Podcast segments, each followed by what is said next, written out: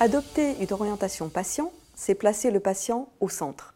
Cette approche s'est d'ailleurs développée sous le nom de Patient Centricity aux États-Unis et au Royaume-Uni à la fin des années 90. Elle conduit à prendre en compte les préférences et besoins des patients et personnaliser la relation.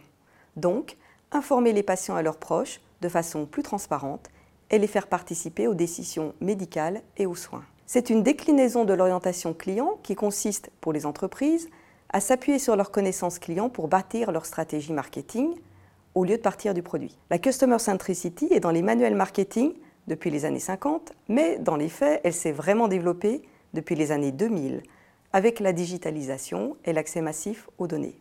En santé, l'orientation patient est un changement majeur.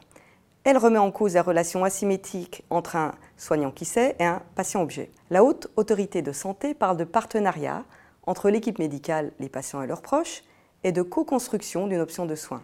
Il s'agit de patient empowerment, à la fois une responsabilisation du patient et sa prise de pouvoir, ce qui répond à une attente sociétale et tracteur de sa santé. L'orientation patient, c'est aussi un moyen, assumé par les pouvoirs publics, pour contenir le budget santé.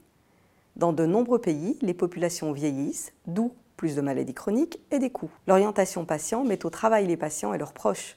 Par exemple, les diabétiques s'injectent eux-mêmes leur insuline sans infirmier. Cette tendance s'accélère encore avec le développement de dispositifs médicaux connectés. L'orientation patient a des conséquences importantes. Elle introduit une segmentation des patients et une logique de parcours. Elle casse donc les silos entre l'hôpital et la médecine de ville, les médicaux et les paramédicaux, les soignants et les industries de santé pour travailler en équipe. Mais elle suscite des tensions idéologiques, car elle est parfois vue comme une irruption non souhaitée du marketing dans le monde de la santé. Enfin, elle soulève la question des patients vulnérables et non connectés.